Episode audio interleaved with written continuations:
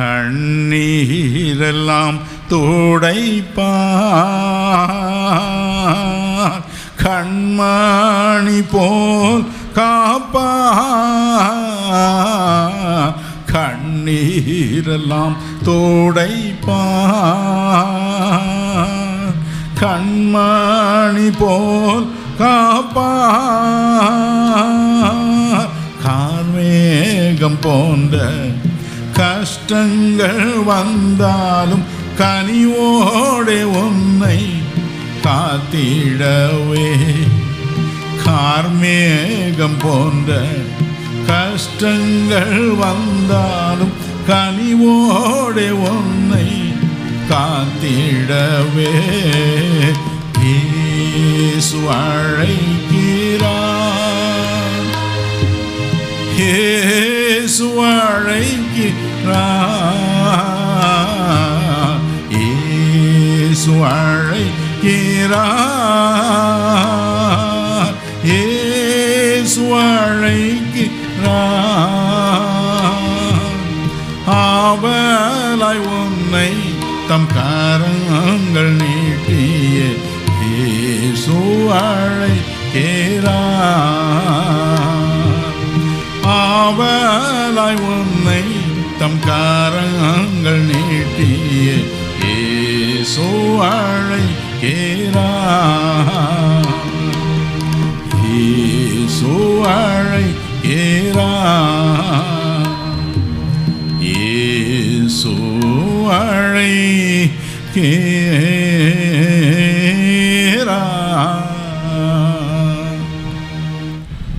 மத்தேயு பதினெட்டாம் அதிகாரம். பத்தொன்பதாவது வசனத்தை நாம் வாசிக்க கேட்போம். அல்லாமலும் உங்களில் இரண்டு பேர் தாங்கள் வேண்டிக் கொள்ளப் போகிற எந்த காரியத்தை குறித்தாகிலும் பூமியிலே ஒருமனப்பட்டிருந்தால் பரலோகத்தில் இருக்கிற என் பிதாவினால் அது அவர்களுக்கு உண்டாகும் என்று உங்களுக்கு சொல்லுகிறேன். இந்த வேத வசனம் சொல்லுகிற காரியத்தை பாருங்கள். நீங்கள் வேண்டிக் கொள்ளப் போகிற எந்த காரியத்தை குறித்தாகிலும் லெட் இட் பி எனிதிங் எந்த காரியத்தை குறித்தாகிலும் பரவாயில்லை. அதை விண்ணுலகில் இருக்கும் என் தந்தை கொடுப்பார். இயேசுபிரான் அப்படி சொன்னார்.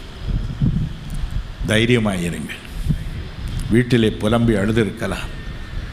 இருபது வருடங்கள் ஆயிற்று எனக்கு குழந்தை இல்லை. நாற்பது வருஷமாக இப்படி இருக்கிறேனே வேலையெல்லாம். கல்யாணமாகி பத்து ஆண்டுகள் ஆகியும் குழந்தை இல்லை. இதெல்லாம் பழைய நாட்கள். இன்று தேவன் நமக்கு சொல்கிறார் கவலைப்படாதே. நீ விரும்புகிற எந்த காரியத்தையும் நீ பெற்றுக்கொள்ளலாம். எப்பொழுது? ஒரு மனதோடு ஜபிக்கும் பொழுது. முதலாவது இந்த வேத வசனத்தில் நாம் காணும் ஒரு காரியம் நமக்கு ஒரு விண்ணுலக தந்தை உண்டு என்பது. நம்முடைய ஜபங்களை கேட்கும் விண்ணுலக தந்தை. ஒரு நாள் லூக்கா பதினொன்று ஒன்றின் படி இயேசு ராஜாவின் சீடர்கள் அவருடைய சமூகத்தில் சென்று எங்களுக்கும் ஜெபம் பண்ண கற்றுத்தாரும் என்று சொன்ன பொழுது அவர் சொன்ன வார்த்தை மத்தையோ ஆறு பதிமூன்றில் விண்ணுலகத்தில் இருக்கிற எங்கள் தந்தையே என்று அவரை கூப்பிடுங்கள். கடவுளே என்று கூப்பிட வேண்டாம். இறைவனே என்று கூப்பிட வேண்டாம். அப்பா என்று கூப்பிடுங்க என்ன மகிழ்ச்சி.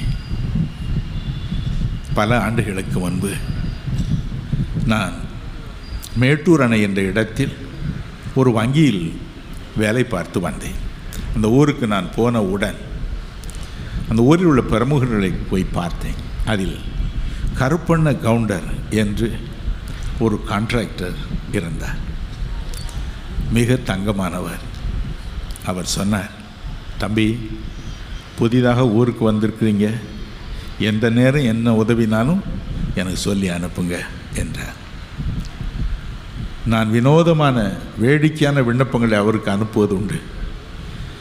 ஒவ்வொரு மாதமும் ஒரு குறிப்பிட்ட அளவு பணத்தை டெபாசிட்டாக நான் வங்கி கொண்டு வர வேண்டும். கடைசி வாரத்தில் கணக்கு பார்க்கும் பொழுது முப்பது லட்சம் நாற்பது லட்சம் என்று கொஞ்சம் துண்டு விடும் உடனே ஃபோனில் அவருக்கு பேசுவேன் ஐயா எனக்கு ஒரு நாற்பது லட்சம் வேணுமே என்பேன். யாராவது அனுப்புறீங்களா? என்பார். அனுப்புவேன். ஒரு சாதாரண பையில் நிறைய கட்டுகளை போட்டு அனுப்புவார். நான் எண்ணி பார்க்கலிங்க நீங்கள் எண்ணி பார்த்துக்கிடுங்க என்பார். இப்படி ஒரு உள்ளத்தை உலகில் பார்க்க முடியுமா? பல ஆண்டுகள் ஆயின. அவருடைய மகன் டாக்டர் கே. லோகநாதன் அவர் சேலத்தில் மிக பிரசித்தி பெற்ற ஒரு டாக்டராக மாறினார். ரோட்டரி கவர்னராக அவரை தெரிந்தெடுத்தார். அவர் எனக்கு கடிதம் எழுதினார். ஐயா நீங்கள் வந்து என்னை ஒரு ஐந்து நிமிஷமாவது அந்த நாளில் ஆசிர்வதிக்க வேண்டும் என்று அப்படியே புறப்பட்டு போனேன். அதற்குள் அவருடைய தந்தை மறித்து போனார். விழா எல்லாம் முடிந்தது. காரில் என்னை ஏற்றிவிட வந்தார். காரில் ஏறும் முன்பதாக நான் சொன்னேன். லோகநாதன் இத்தனை ஆண்டுகள் ஆகியும் உங்கள் அப்பாவை மறக்க முடியலையப்பா. அப்படி ஒரு மனிதனை நான் பார்க்கவில்லை என்று என்னையும் அறியாமல் கலங்கி சொன்னேன். அவர் சொன்னார் "எங்க ஐயா எங்கள் அப்பாவை போல ஒரு அப்பாவை இனிமே எங்கே பார்க்க போகிறோம் அப்படி ஒரு அப்பாவை எங்களுக்கு ஆண்டவர் கொடுத்தார் ஐயா என்று சொன்னார். நான் எனக்கு நண்பராக இருந்த கருப்பண்ண கவுண்டரை நினைத்து அழுதேன். அவரை உண்மை தகப்பனாக இருந்த அவரை எண்ணி அழுதார். இருவரும் அழுதோம். அழுகையை நிறுத்தவே முடியவில்லை. ஐயா ரயிலுக்கு நேரமாயிற்று என்று கட்டாயப்படுத்தி என்னை ரயிலில் கொண்டு வந்து ஏற்றிவிட்டார். என் அன்பிற்குரியவர்களே கவலைப்படாதிருங்கள். கற்பொன்ன கவுண்டர் போல் இந்த உலகில் இருக்கும் பல தகப்பன்மார் நமக்கு உண்டு. இன்றும் பல தகப்பன்மார் மேடையில் நமக்கு இருக்கிறார் எனினும் என்றென்றும் ஜீவிக்கிற ஒரு தகப்பன் உண்டு என்பதைத்தான் ஆண்டவர் இந்த வசனத்தில் நம்ம நினைவுபடுத்துகிற. தினகரன் கவலைப்படாதே. உனக்காய் கலங்கும் ஒரு தகப்பன் விண்ணுலகத்தில் ஒன்று உங்கள் ஒவ்வொருவருக்கும் அந்த வார்த்தையை சொல்கிறார். இவர் எப்படிப்பட்டவரா? மத்திய ஏழு பதினொன்றை வாசிக்க கேட்போமா? ஆகையால் பொல்லாதவர்களாகிய நீங்கள் உங்கள் பிள்ளைகளுக்கு நல்ல ஈவுகளை கொடுக்க அறிந்திருக்கும் போது பரலோகத்தில் இருக்கிற உங்கள் பிதா தம்மிடத்தில் வேண்டிக் கொள்கிறவர்களுக்கு நன்மையானவைகளை கொடுப்பது அதிக நிச்சயம் அல்லவா நன்மையானவைகளை கொடுக்கிற ஒரு தகப்பன். மட்டுமல்ல சங்கீதம் அறுபத்தி ஐந்து ரெண்டு என்ன சொல்கிறது? அவர் ஜெபத்தை கேட்கிறவர். அவர் ஜெபத்தை கேட்கிறவர். மாம்சமான யாவரும் அவரிடத்தில் போவார்கள். எத்தனை சந்தோஷம் நமக்கு. அவர் ஜெபத்தை கேட்கிறவர் ஜெபத்தை தள்ளாதவர் நன்மையானவைகளை ஈவாக கொடுக்கிறவர். சென்னையில் டெலிஃபோன்ஸ் டிபார்ட்மெண்ட் மிஸ்டர் அருள்ராஜ் என்று ஒரு பெரிய உத்தியோகஸ்தர் உண்டு ஒரு விசை அவர் சுகவீனமானார். ஒன்றரை ஆண்டுகள் வேலூர் மருத்துவ மனையில் படுத்த படுக்கையாய் கிடந்தார். ஒரே மகள். அவள் பெயர் தீபா. அவள் ஒரு குட்டி பிள்ளை. ஒவ்வொரு சனி ஞாயிறும் சென்னையிலிருந்து தன் தாயோடு தகப்பனாரை பார்க்கச் செல்வாள். திங்கட்கிழமை காலை திரும்ப சென்னைக்கு புறப்படுவாள். ஒரு தடவை தகப்பனாரை பார்த்து கேட்டாள் அப்பா நீங்கள் எப்பொழுது வீடு வருவீர்கள்? எப்பொழுது வீட்டிற்கு திரும்பி வருவீர்கள்? அவர் விரக்தியாக சொன்னார். என்கிட்ட கேட்கறதுக்கு பதிலாம்மா நீ ஆண்டவரிடமே கேள் என்றாள் உடனே அந்த பெண் அந்த கட்டிலின் நுனியில் முழங்கால் படியிட்டாள். ஆண்டவரே எங்கள் அப்பாவை அனுப்போம் இயேசு சுவாமி எங்கள் அப்பாவை சீக்கிரம் அனுப்பும் எவ்வளவு நாள் அங்கே இருக்கிறார் என்று புலம்பி அழுதாள். தேவன் அந்த கூச்சலை கேட்டார். ஒரே மாதத்திற்குள் நூற்றுக்கு நூறு சதவீதம் சுகத்தோடு சென்னைக்கு அவர் திரும்பி வந்தார். என்று மகிழ்ச்சியோடு வாழ்கிறார். அந்த பெண்ணும் வளர்ந்து காருண்யா பொறியியல் கல்லூரியில் வந்து படித்து பட்டம் பெற்று அமெரிக்க ஐக்கிய நாட்டில் ஒரு நல்ல வேலையில் இருக்கும் கணவனை மணந்து அவளுக்கு குழந்தைகள் பிறந்து இன்புற்று வாழ்கிறாள். அவளுக்கு செய்த அந்த உதவியை நமக்கு செய்ய மாட்டாரா? நம் விண்ணுலக தந்தை எப்படிப்பட்டவர்? நம் ஜபத்தை கேட்கிறவர். ஒரே ஒரு பெண்ணின் ஒரு தனி ஜபத்தை கேட்டார். ஆனால் இங்கு வேதம் சொல்லுகிறது நீங்கள் உங்களில் இரண்டு பேர் தாங்கள் வேண்டிக் கொள்ளப் போகிற எந்த காரியத்தை குறித்தாகிலும் பூமியிலே ஒருமனப்பட்டிருந்தால் அது விண்ணுலகில் இருக்கிற என் தந்தையினால் அவர்களுக்கு உண்டாகும் என்று நான் உங்களுக்கு சொல்கிறேன் நான் சொல்கிறேன் எபிரேர் ஆறு பதினெட்டு சொல்கிறது பொய்யுரையாத தேவன். நான் தெரியாமல் சொல்லிவிட்டேன் என்று சொல்கிறவர் அல்ல வானமும் பூமியும் ஒழிந்து போவோம் என் வார்த்தைகளோ ஒழிந்து போவதில்லை என்று மத்திய இருபத்தி நான்கு முப்பத்தி ஐந்தில் சொன்னவர். அவர் வார்த்தை மாறாதது. தனியாக ஒரு பெண் குட்டி பிள்ளை ஜபித்தாள். மனதுருகினார் உதவி செய்தார் இரண்டு பேர் ஜெபித்தால் நிச்சயமாக நடக்கும். அது எதுவாக இருந்தால் நடக்கும் என்று அவரே சொல்லியிருக்கிறார். இன்று இரவு அதைத்தான் பிடித்து கொண்டு நாம் ஜெபிக்கப் போகிறோம். எதற்கு ஐந்து வருடம் கடன் தொழில் இருப்பது? எதற்கு குழந்தை இல்லாமல் பன்னிரண்டு வருடம் இருப்பது? எதற்கு படுத்த படுக்கையாக கேன்சரினால் இருபது வருடம் இருப்பது? எதற்கு? என்று நாம் ஒருமனப்படுவோம். இன்று நீங்கள் தனிமையாக இங்கே இல்லை. எத்தனை பேர் இருக்கிறார்கள் பாருங்கள். ஒரே மனதோடு நீ ஜபிக்க போகிறோம். ஒரு மன ஜபம் நிச்சயமாக பதில் கொடுத்தே ஆக வேண்டும். கவலைப்படாது. என்றாலும் இந்த உலகில் கிடைக்கக்கூடாத ஒரு காரியம் ஒரு மனம். ஆங்கிலத்தில் ஒரு பழமொழி உண்டு.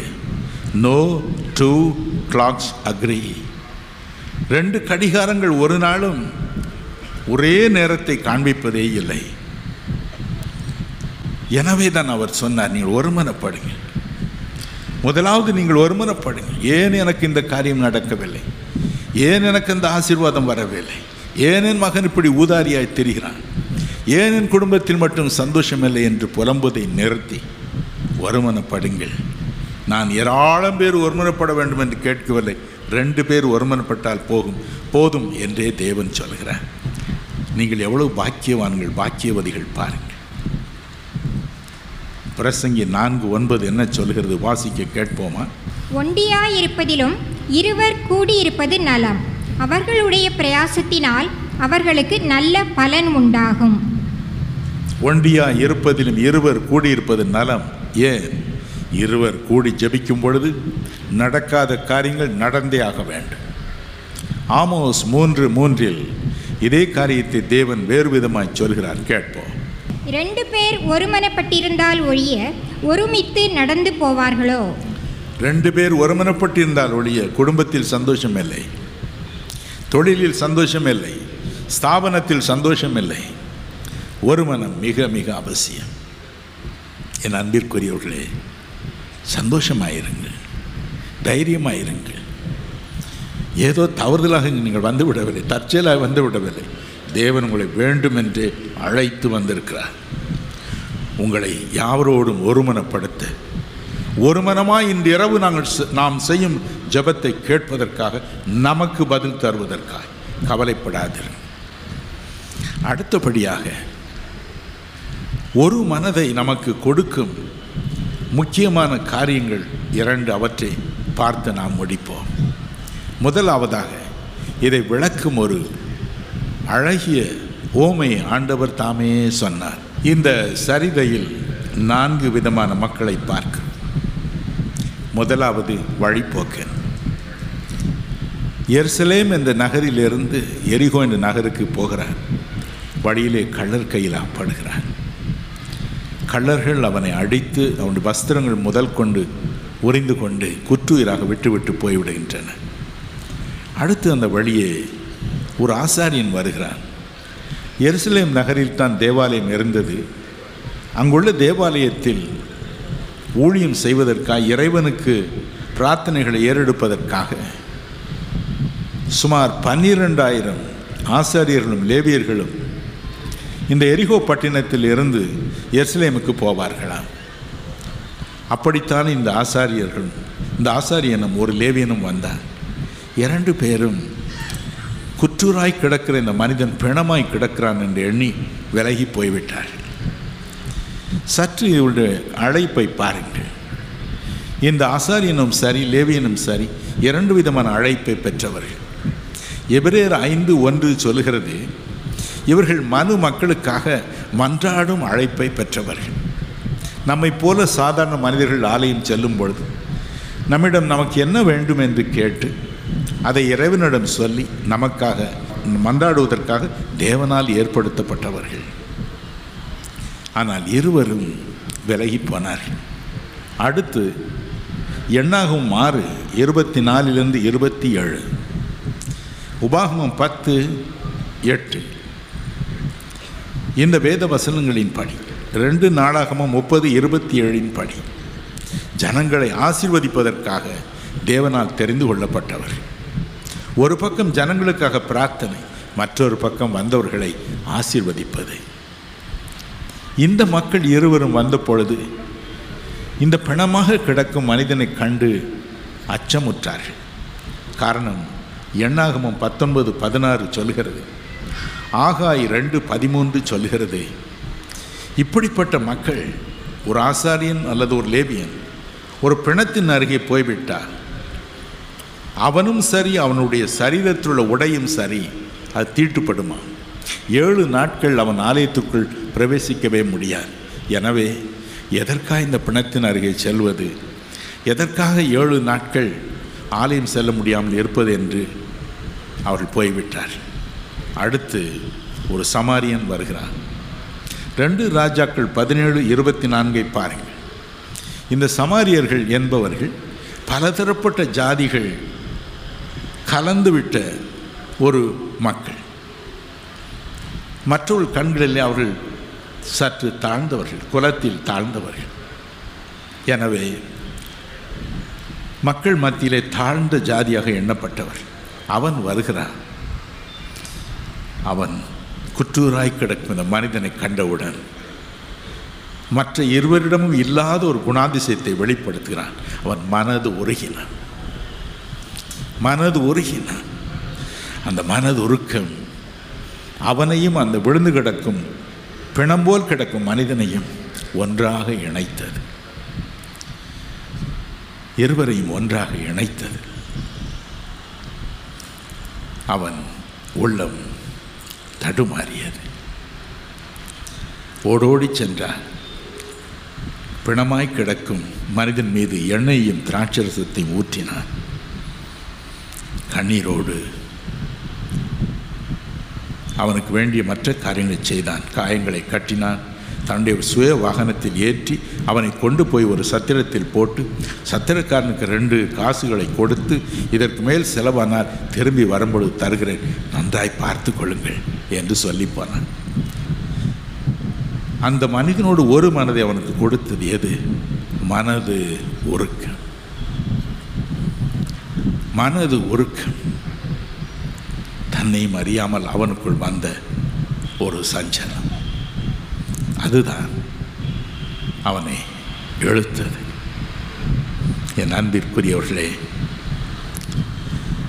கார்வனியா பொறியியல் கல்லூரியை பற்றி இந்த மூவாயிரத்து முந்நூறு மாணவ மாணவிகள் படிக்கிறார்கள்.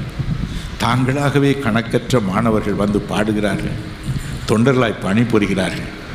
அவருடைய ஆசை அவருடைய விருப்பம் ஆனால் இந்த கல்லூரியை அக்டோபர் எண்பத்தி ஆறில் ஆரம்பித்தோம். மே மாதம். மணிப்பால் என்ற இடத்தில் உள்ள சிண்டிகேட் வங்கியின் தலைமை அலுவலகத்திற்கு நானும் என் மனைவியும் என் அன்பு மகள் பதினேழரை வயது நிறைந்த ஏஞ்சல் என் அண்ணன் மகன் ஏர்னஸ்டும் காரில் போய் கொண்டிருந்தோம்.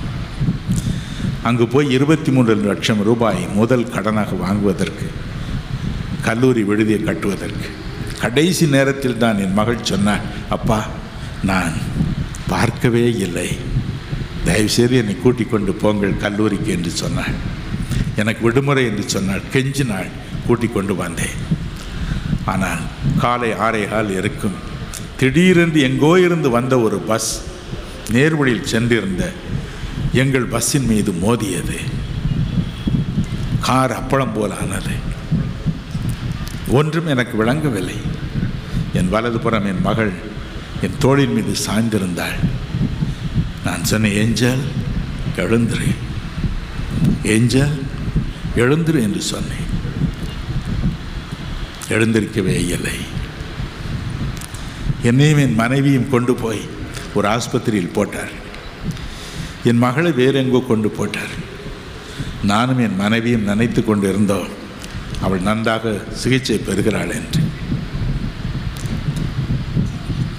நாங்கள் ஆஸ்பத்திரியில் சேர்க்கப்பட்ட மறு வினாடி மிகுந்த உருக்கம் நிறைந்த உள்ளம் படைத்த மாண்புமிகு எம்ஜி ராமச்சந்திரன் அப்பொழுது முதல் அமைச்சராக இருந்தார். உடனே ஃபோன் பண்ணி பேசினார். பிரதருக்கு என்ன வேண்டுமோ செய்யுங்கள். வெளிநாட்டிலிருந்து மருந்து வேண்டுமா? நான் வாங்கி தருகிறேன். எப்படியாவது ஒரு உயிரை காப்பாற்றுகிறேன் தினமும் ரெண்டு அமைச்சர்கள் வருவார்கள். எங்களோடு உட்கார்ந்து அழுது விட்டு போவார்.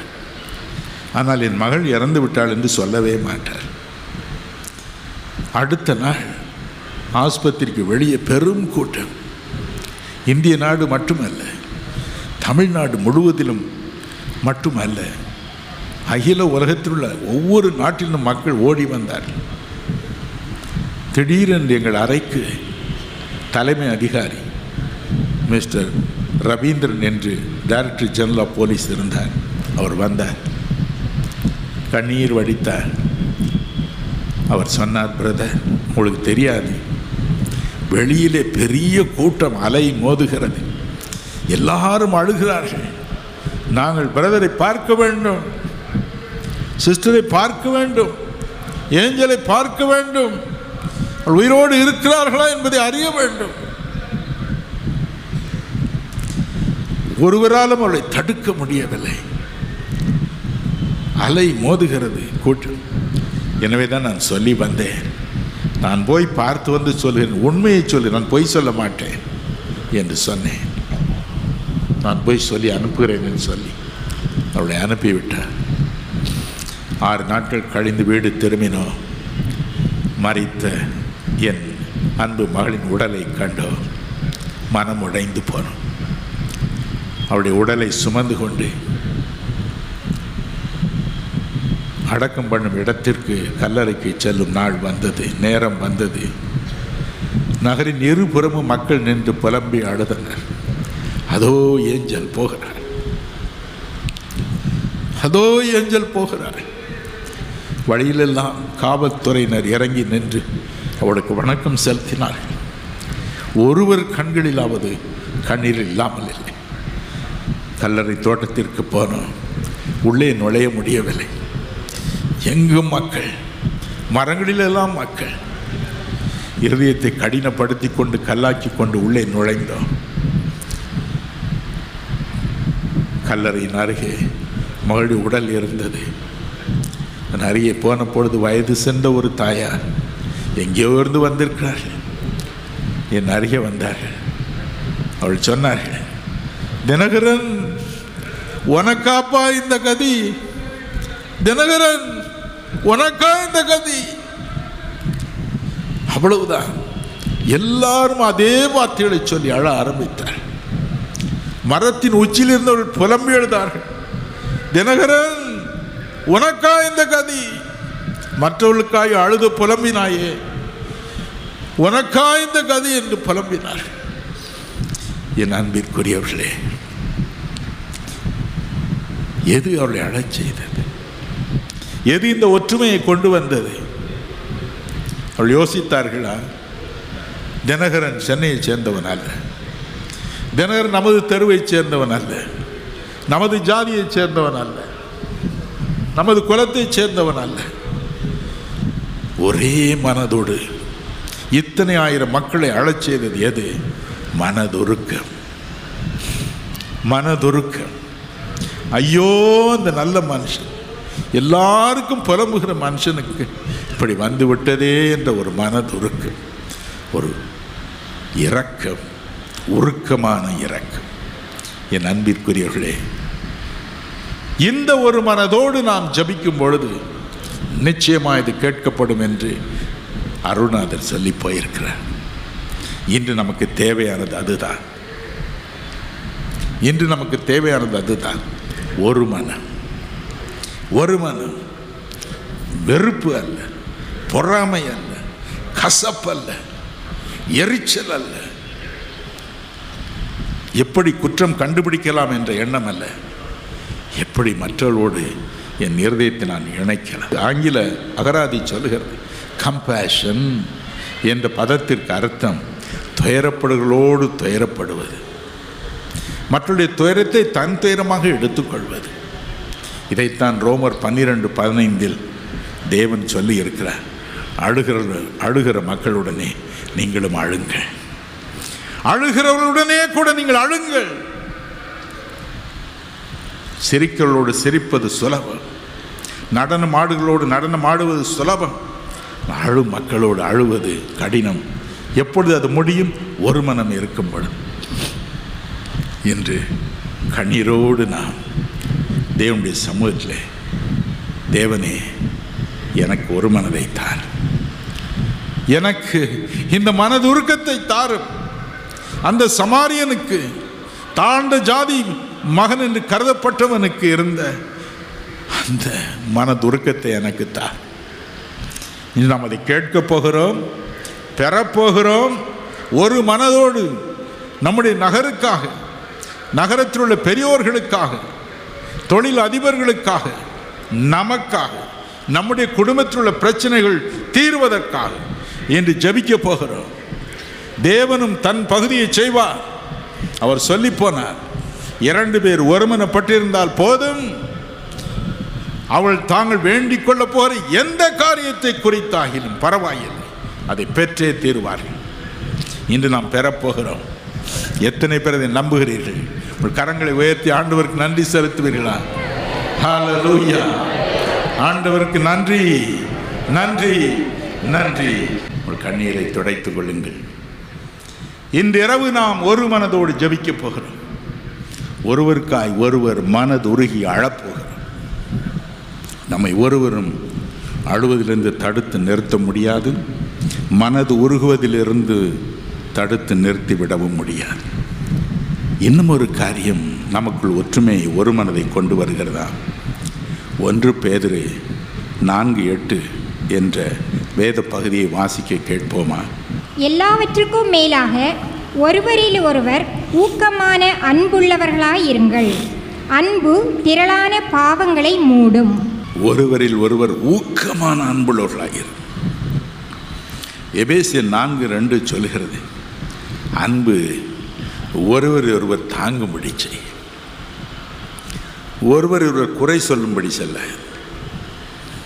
ஒருவர் ஒருவர் தப்பு கண்டுபிடிக்கும்படி செய்யாது ஒருவர் மீது ஒருவர் எரிந்து விழும்படி செய்யாது கசந்து கொள்ளும்படி செய்யாது புறம் கூறும்படி செய்யாது யார் கழுத்தை வெட்டலாம் என்று யோசிக்கும்படி செய்யாது யாருக்கு விரோதமாக எழுதலாம் என்று யோசிக்கும்படி செய்யாது அன்பு திரளான குறைகளை மூடு. நீதிமொழிகள் பத்து பன்னிரண்டு சொல்கிறது அன்பு எல்லா குறைகளையும் பாவங்களையும் அக்கிரமங்களையும் மூடு. ஒருவரை ஒருவர் தாங்கும்படி செய்யும் ஐயோ மேரி பலவீனமான பெண் நான் அவளை தாங்க வேண்டும் என்று சொல்லும் திவாகரன் பலவீனமான மனுஷன் நான் தாங்க வேண்டும் என்று சொல்லும் கொலோசியர் ரெண்டு ரெண்டு என்ற வேத பகுதி சொல்கிறது அன்பினால் இதயங்கள் பிணையும்படி செய். நம்முடைய இதயங்களை ஒருமனப்படுத்தும். கொலோசியர் மூன்று பதினான்கு சொல்கிறது பூரண சர்க்குணத்தின் கட்டுதான் அன்பு. பூர்ண சர்க்குணத்தின் கட்டு. அந்த அன்பை யாரும் உடைக்கவே முடியாது. இன்னும் உன்னது பாட்டு எட்டு ஆறு சொல்கிறதே நேசம் பாசம் அன்பு மரணத்தை போல் வலியது. மரணம்தான் வலியது என்று நாம் நம்புகிறோம். அதை போலவே அது வலியது. அன்பு. ஊக்கமான அன்பு. ஒருவர் மீது ஒருவர் கொள்ளும் ஊக்கமான அன்பு. என் அன்பிற்குரியவர்களே ஊக்கமான அன்புதான் ஒரு மனதை கொண்டு வருகிறது. மனது உருக்கத்தைப் போலவே. ஆயிரத்தி தொள்ளாயிரத்தி தொண்ணூறாவது ஆண்டு ஜனவரி இரண்டாம் தேதி காலையில் தியானத்திற்காக என் அறைக்கு போனேன்.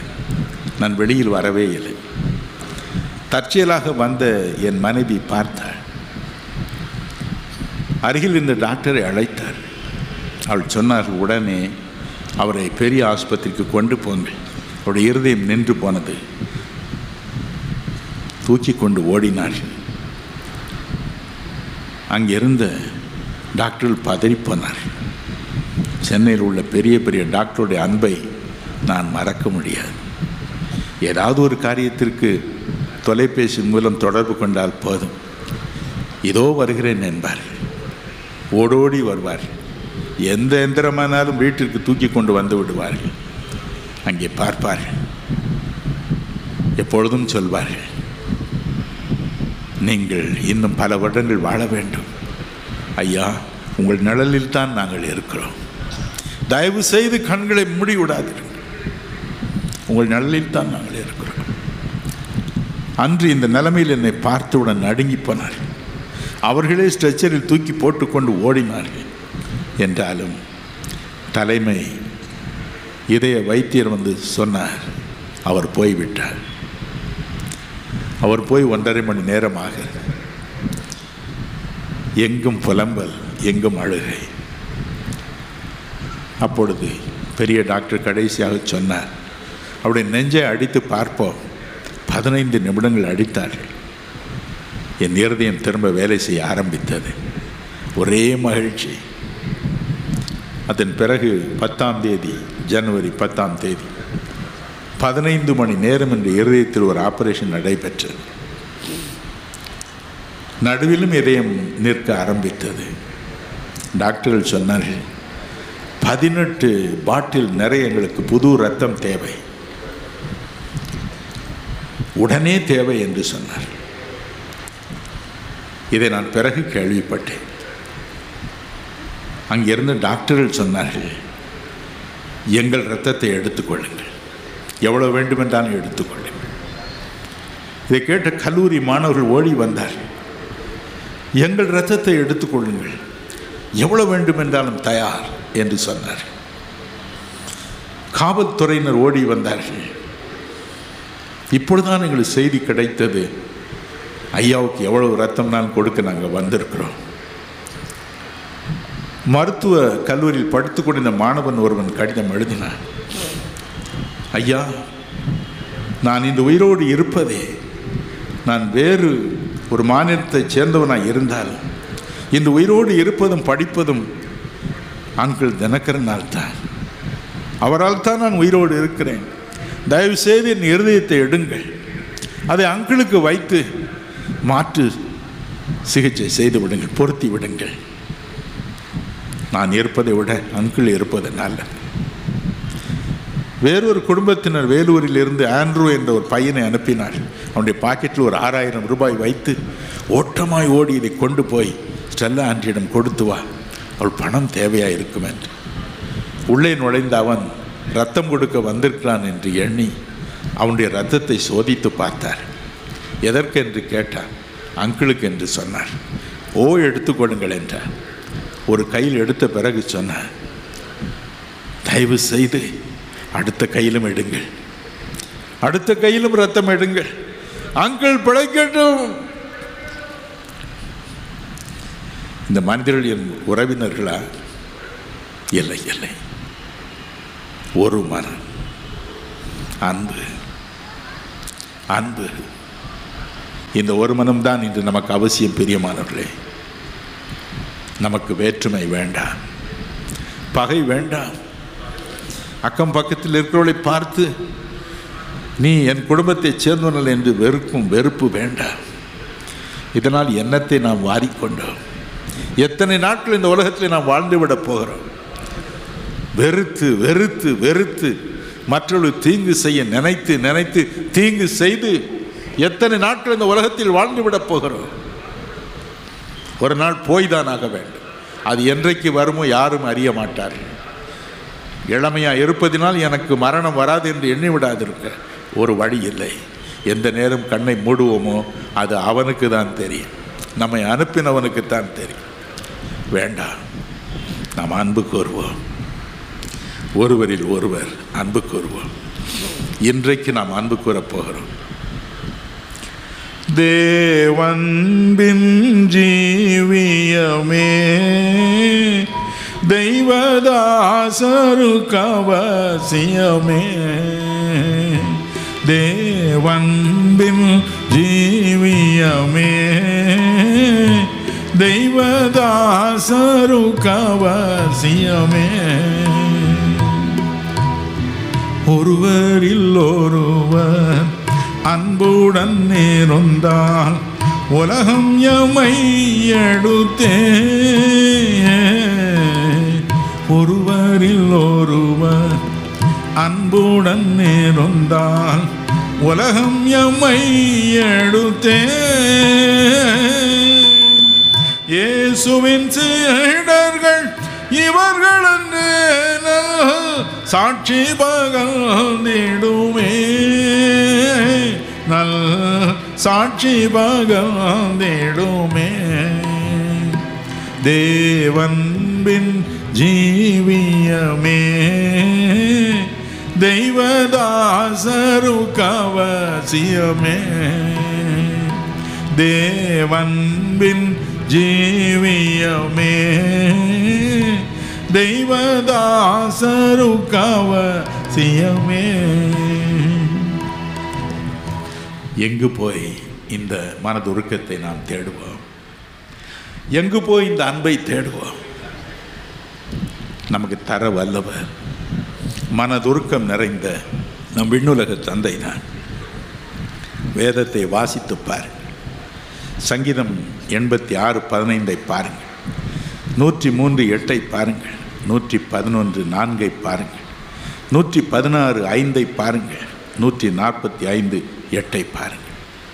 தேவன் இரக்கமும் மன உருக்கமுமானவர் தன்னை தேடி வருகிறவர்களுக்கு தன்னுடைய இரக்கத்தையும் மனதுருக்கத்தையும் கொடுக்கிறார்.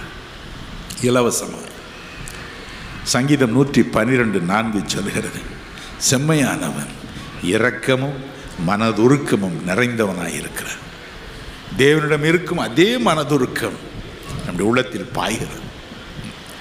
அன்பும் அப்படித்தான். ஒன்றியவான் நான்காம் அதிகாரம் எட்டு பதினாறு ரெண்டு வசனங்களை பாருங்கள். தேவன் அன்பாகவே இருக்கிறார். என்ன எனினும் ஒன்றியவான் மூன்று பதினாறு இந்த அன்பை விளக்குகிறது பாருங்கள் நன்றாய் வாசிக்க கேட்போமா? ஒன்றியோவான் மூன்று பதினாறு. அது என்ன சொல்கிறது? அவர் தம்முடைய ஜீவனை நமக்காக கொடுத்ததினாலே அன்பு இன்னதென்று அறிந்திருக்கிறோம். நாமும் சகோதரருக்காக ஜீவனை கொடுக்க கடனாளிகளாயிருக்கிறோம். தேவாதி தேவன் காணக்கூடாத அதரிசனமான தேவன் சேரக்கூடாத ஒளியில் வாசம் பண்ணுகிற தேவன். வெளிப்படுத்தின விசேஷம் நான்கு மூன்றின் படி பதும ரகத்திற்கும் வச்சிரக்கல்லுக்கும் ஒப்பாக காணப்படும் அழகிய தோற்றமுடைய தேவன். மனு உருக்கொண்டு இறங்கி வந்தார். ஒன்று தீமோத்தை மூன்று பதினாறு சொல்கிறது போல. நமக்காக. அவர் நமக்காக இறங்கி வந்தது மாத்திரமல்ல சிலுவையில். நம் ஒவ்வொருவருடைய தனிப்பட்ட வாழ்க்கையின் குறைகளை குற்றங்களை பாவங்களை தம்மேல் ஏற்றுக்கொண்டு நம்முடைய நோய்களை தம்மேல் ஏற்றுக்கொண்டு நம்முடைய பாடுகளை துக்கங்களை ஏற்றுக்கொண்டு நமக்கு வரும் சாபங்களை தன்மேல் ஏற்றுக்கொண்டு சாபமாய் மறித்து போனான். தம்முடைய ரத்தத்தை சிந்தினார் காரணம் என்ன? லேபியராகும் பதினேழு பதினொன்று சொல்கிறது மனுஷனுடைய ஜீவனுடைய ரத்தத்தில் இருக்கிறது. நமக்கு ஜீவனை கொடுக்க வேண்டும் என்பதற்காய் ரத்தத்தையே சிந்தினார் என் அன்பிற்குரியவர்களே இன்று நாம் அவரிடம் கேட்கும் பொழுது அந்த மனதுருக்கத்தை எனக்கு தாரும். அந்த அன்பை எனக்கு தாரும். என்று கேட்கும் பொழுது சந்தோஷமாய் கொடுப்பார். ஒரு தடவை அன்னை தெரசாவிடம் ஒரு பெரிய பண பணக்கார குடும்பத்தைச் சேர்ந்த ஒரு பெண் நான் உங்களுடைய ஆர்டரில் சேர்ந்து பணிபுரிய விரும்புகிறேன் என்று சொல்லி வந்தாளாம். அன்னை சொன்னார்களாம் சரி என்று. முதலாவது இந்த வேலையை ஆரம்பி என்று சொல்லி ஒரு குஷ்டரோகியிடம் அழைத்து போய் இந்த குஷ்டரோகியின் காயங்களை கழுவு என்று சொன்னார்கள். அவள் சொன்னாள் ஐயோ நான் இதை எப்படி தொடுவது? எப்படி தொடுவது? அடுத்தபடியாக அன்னை உட்கார்ந்தார்கள் கழுவினார் இந்த பெண் கேட்டாள் ஆன்ட்டி உங்களுக்கு கஷ்டமா இல்லையா? எப்படி எப்படி இதை செய்தீர்? அன்னை சொன்னாள் அம்மா அதை ஒரு குஷ்டரோகியின் கால்களாக நான் எண்ணவில்லை. சிலுவையில் தொங்கிய இயேசுநாதருடைய காயங்கள் படிந்த பாதங்களாகவே எண்ணி துடைக்க ஆரம்பித்தேன். எனக்கு ஒருவித அருவறுப்பும் இல்லை என்று. அன்பு மனதுருக்கம் அவரிடமிருந்து தான் வரும். கேளுங்கள் அப்பொழுது உங்களுக்கு கொடுக்கப்படும் என்று சொன்னாரே. கேட்கிறவன் எவனும் பெற்றுக்கொள்கிறான் என்று சொன்னாரே. லூக்கா பதினொன்று ஒன்பது பத்தில் இன்று நாம் கேட்கப் போகிறோம். ஒரு வினாடி. ஆண்டவரே நான் நல்லவன் அல்ல. நான் நல்லவள் அல்ல. என்னை மாற்றும். முதலாவது என் இருதயத்தை மாற்றும். எனக்குள் இந்த மனதுருக்கத்தை தாரும். எனக்கு இந்த அன்பை தாரும். மற்றவர்களை குறித்து பேசும் என்பதாய் எனக்கு இந்த அன்பை தாரும். எனக்கு இந்த மனதுருக்கத்தை தாரும் என்று நாம் கெஞ்சுவோம். இந்த அன்பும் இந்த மனதுருக்கம் நமக்குள் வராவிட்டால் நாம் தேசத்திற்காக நகருக்காக செய்யும் நம்முடைய ஜபங்கள் விண்ணுலகத்திற்கு ஏறுவதே இல்லை.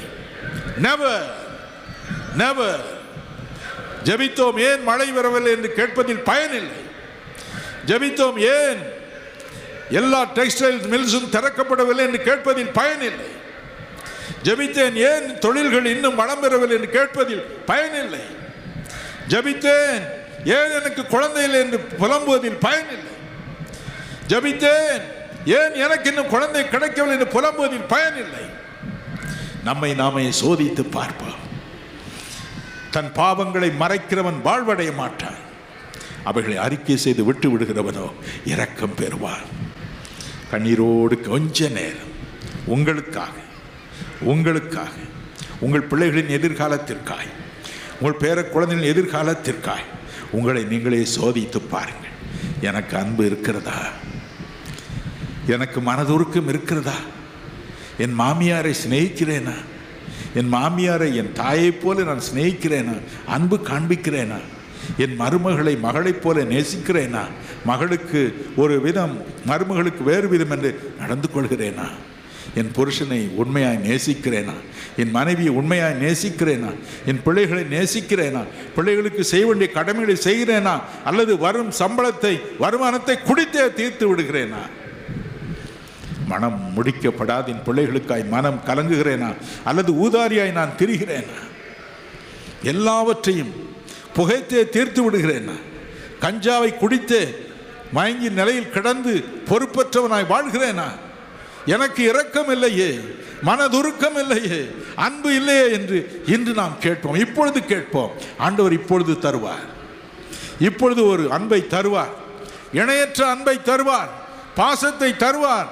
உளத்தில் தருவார் குடும்பத்தில் தருவார் வேலை செய்யும் இடத்தில் தருவார் ஒரு மனதை கட்டளையிடுவார்.